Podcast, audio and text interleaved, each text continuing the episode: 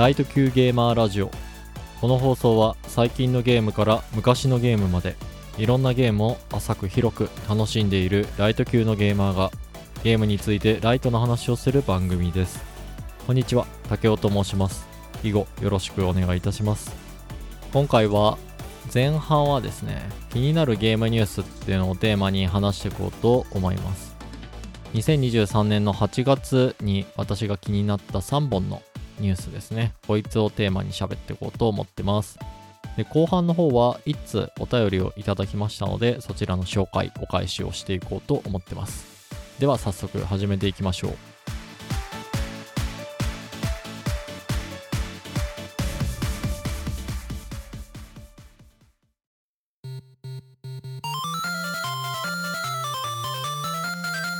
ライト級ゲーマーラジオ。気になるゲームニュースのコーナー。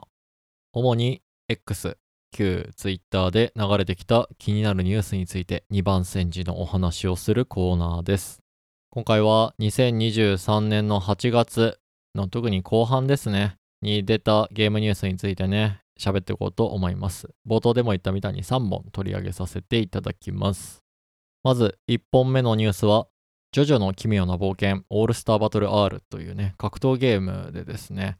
第5弾ダウンロードコンテンツにて新キャラクターレオーネ・アバッキオ登場というニュースがありましたで参戦のトレーラーの動画が公開されたっていうニュースでしたねでなんでこのゲームニュース気になったかっていう話なんですが私ジョジョ結構好きで読んでいてで特にこのアバッキオが出てくる第5部がすっごく好きなんですよね。で、どれぐらい好きかっていう話をしたいんですが、それを喋るには、そうね、一応注意喚起しておきましょうか。あの、ジョジョのね、特に5部のネタバレみたいなのね、入った話するんで、今、ちょうど読んどるんじゃとか、えそういう無粋な話はするなという方ですね、ちょっと飛ばしていただければと思うんですが、いいですかね。そう、どれぐらいこのジョジョの5部が好きかっていう話なんですが、この5部の舞台はですね、イタリアが舞台になってるんですね。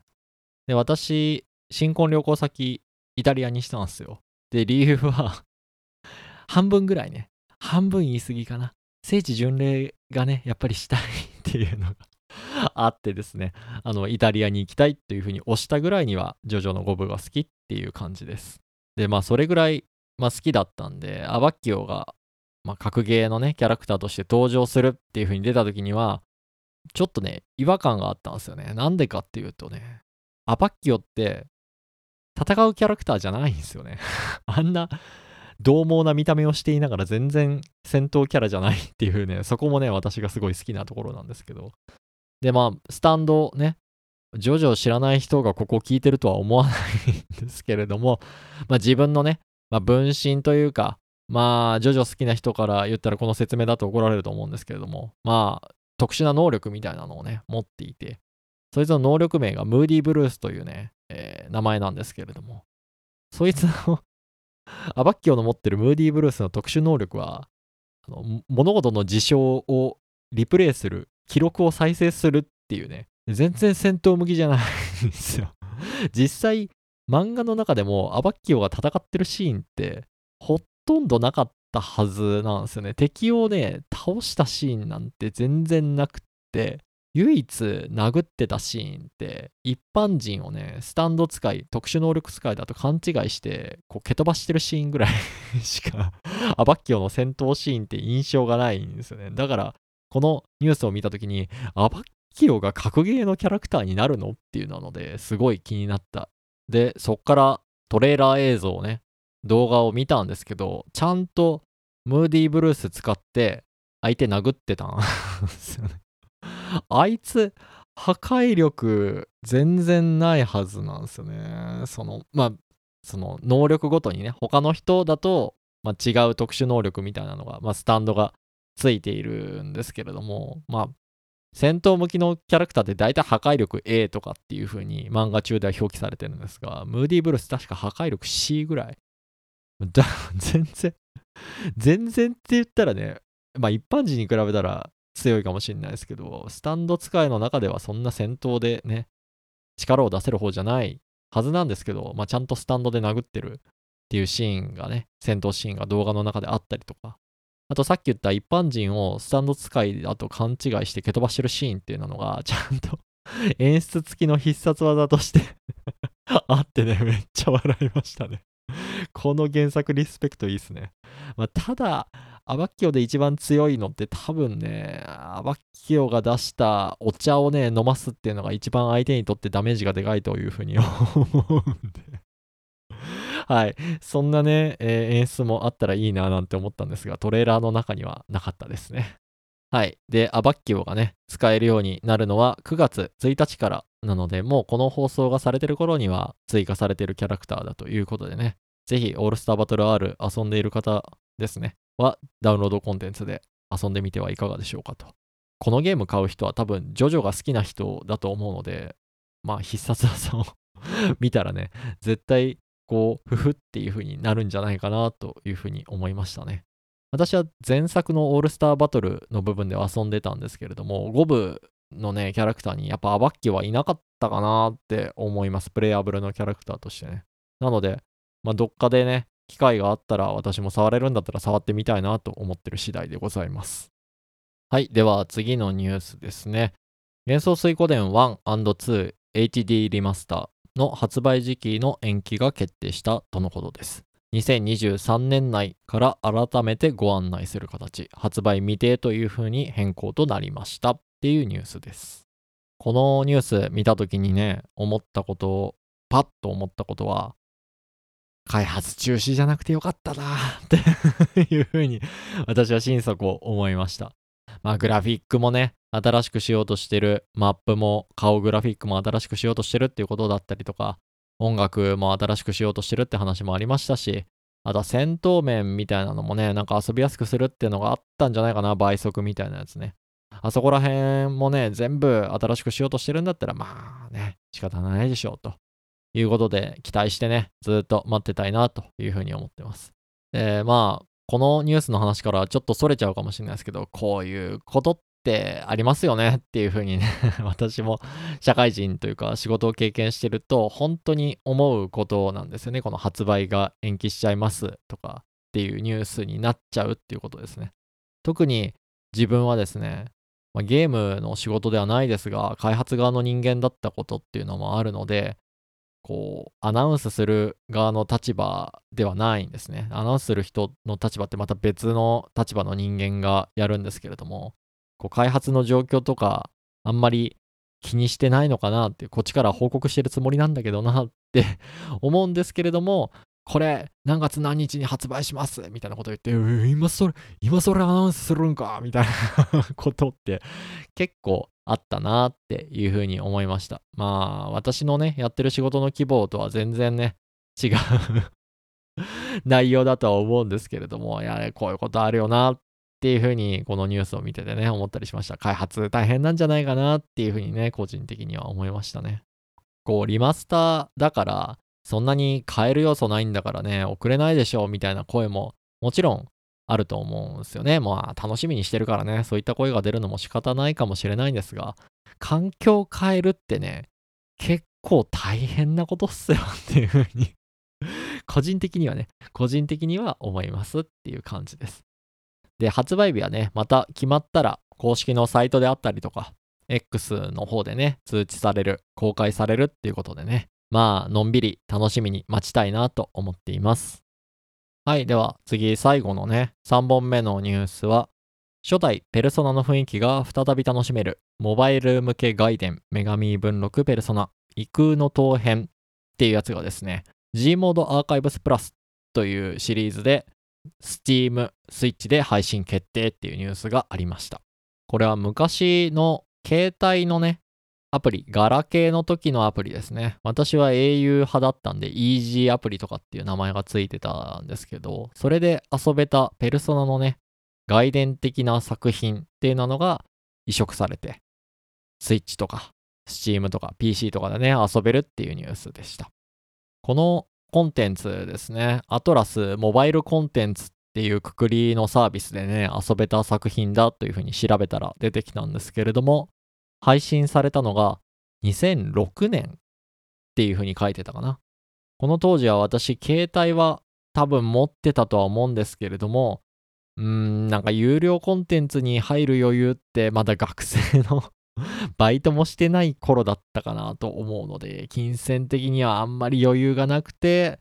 気づいてたか気づいてなかったかまでは覚えてないですけれども、当時は遊んでなかったタイトルですね。なので今回移植されるってことで、ちょっと楽しみがまた増えたなっていう感じですね。他にも、ペルソナ2、ペルソナ3、あとはソウルハッカーズ系もあったかな。他のメガテン系のね、アプリとかも多数あったみたいなので、この G モードアーカイブスプラスってやつでね、当時遊べなかったタイトルがいろいろ配信されるといいなというように思いますね。で、この女神文録ペルソナ異空の刀編っていうものは本編のペルソナとは完全にシナリオが分かれてるのかな完全新規というふうにニュースに書かれてました。これ楽しみですね。あと、特徴的なシステムとして、戦闘に負けると所持金やアイテムを全て失うシステムということみたいです。風来の試練かなと いうように思うんですが、まさか不思議なダンジョン系絡めてきてんのかなとかっていう想像がね、ちょっと膨らんで面白いですよね。なんでここら辺はね、ゲームニュースを取り上げといて言うのもなんですけど、あんまり調べないで、えー 配信日、当日をね、楽しみに待ちたいなというように思います。この女神文録ペルソナ、異空の塔編は、配信日は未定とのことなのでね、じっくりこちらも元素水湖伝と一緒ですね、待ちたいなと思っています。今後アナウンスがあるとのことです。はい、じゃあこんなとこにしたいと思います。リスナーのあなたの気になるゲームニュースはございましたでしょうか？以上、気になるゲームニュースのコーナーでした。ナイト級ゲーマーラジオ。はい。では、後半はお便りを1通いただきましたので、こちらを紹介させていただきます。ゆうたろうさんからいただいております。ありがとうございます。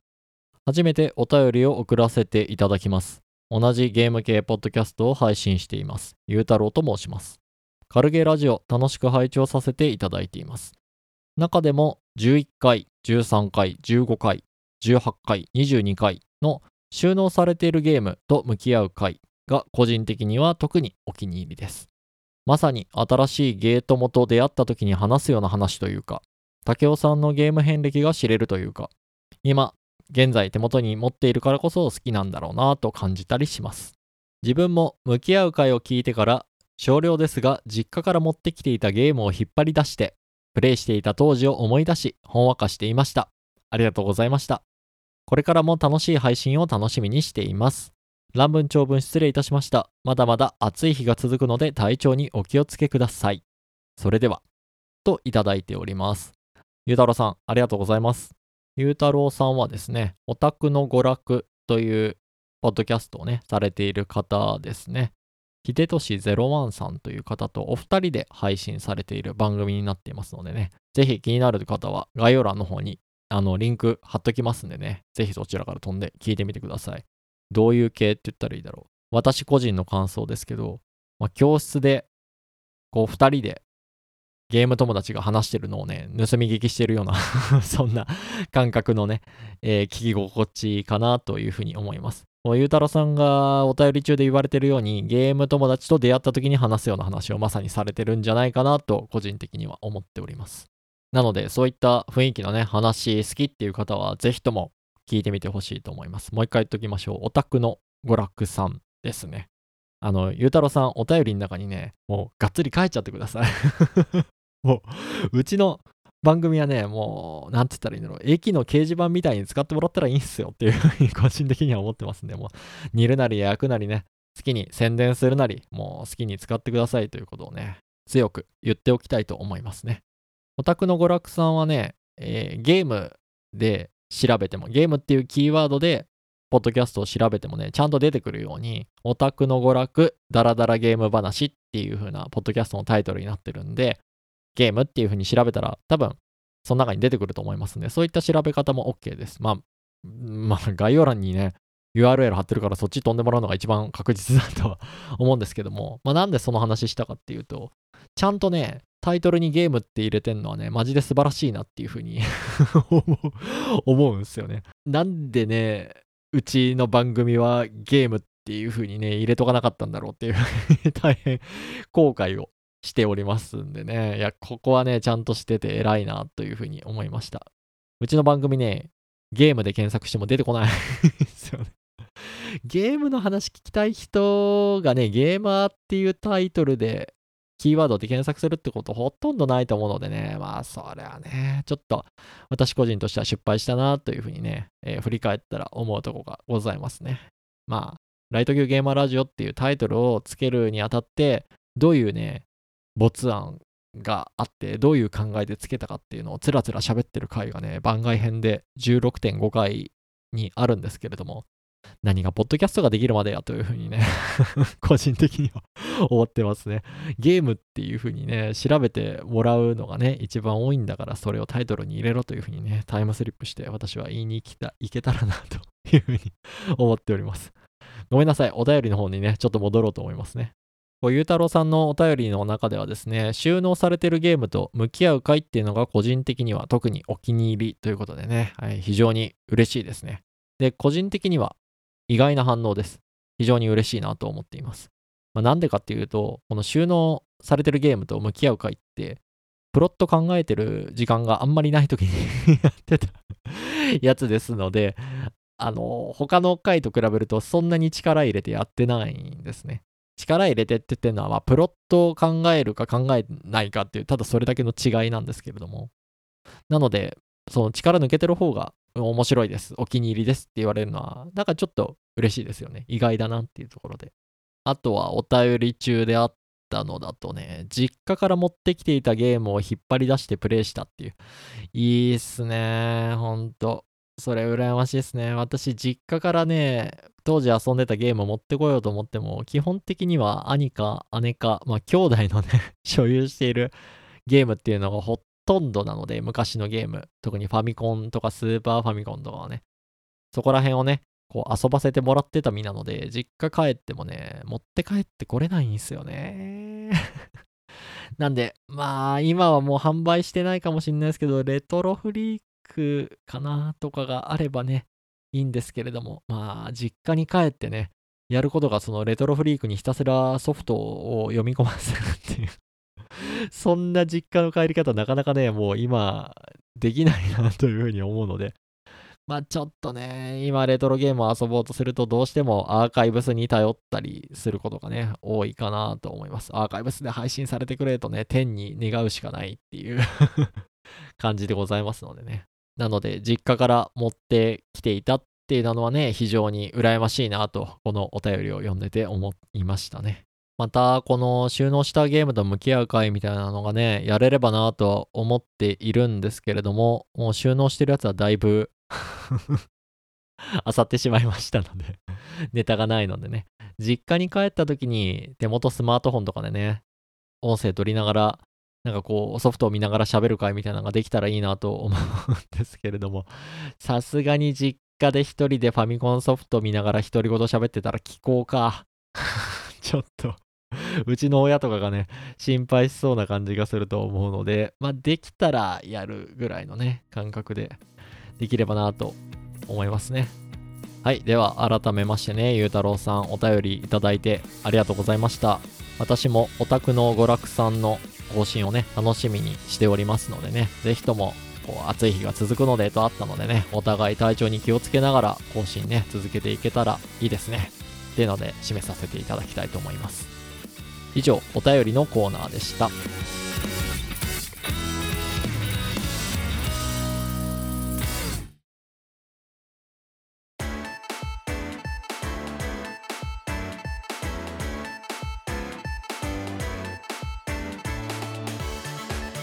はい、いかがでしたでしょうか？前半は気になるゲームニュースということで3本ゲームニュースを取り上げてざっくばらんにね感想をお話しさせていただきました。まあ前々から思っとる話だったり出てる部分だったりすると思うんですが、まあ、リマスター系の話ばっかり取り上げがち。だなぁと個人的には思っているのでもうちょっとね新しいゲーム新規のゲームですね。今までのシリーズとかは関係なくポンとね出てきた新作みたいなところにもねこう目をやっていきたいなと思いつつもどうしても昔のゲームばっかり 自分が遊んでた楽しかったなっていうゲームの続編だったり外伝だったりっていうニュースにね目が行きがちだなというふうにね思いますよねまあ別に悪いことではないんでね、こっからも気になるゲームニュースの話またするときには、あ、こいつリマスター系の話ばっかしてんななんて思いながら 聞いてもらえたら何よりかなと思います。で、後半の方はですね、お便りを1つ紹介させていただきました。ゆうたろうさんお便りいただいてありがとうございます。ちょっと返信するのがね、遅くなってしまいました。ちょっと、これを機会にね、毎回返信遅くなってしまったって謝るのもなんかね、あれなので、お便りをね、読むっていう周期、かっちり決めたいなというふうに思うんすけど、うーん、この前夏休みスペシャルってやったから、次は秋休みぐらいにしましょうか。地域によって 秋休みってあったりなかったりすると思うんですけど、まあ大体10月ないし11月ぐらいにね、まとめてまたお話がね、お便りとかのお返しができたらなという感じで進めていこうと思います。なので最後にね、いつものやつを言わせてください。この放送ではリスナーのあなたからの番組の感想、ゲームに関するお便り、ゲームに関係ない普通のお便りなどなどをお待ちしております。メールフォーム、X のポスト、ダイレクトメッセージ、DM でいただけると嬉しいです。ポストには、ハッシュタグ、カルゲーラジオ、シャープ、カルゲーラジオをつけていただけると検索しやすく非常に助かります。メールフォームや X のアドレスはエピソードや番組の概要欄に記載しております。ぜひともお気軽にお寄せください。では、今回は以上にしたいと思います。ありがとうございました。また次回もよろしくお願いいたします。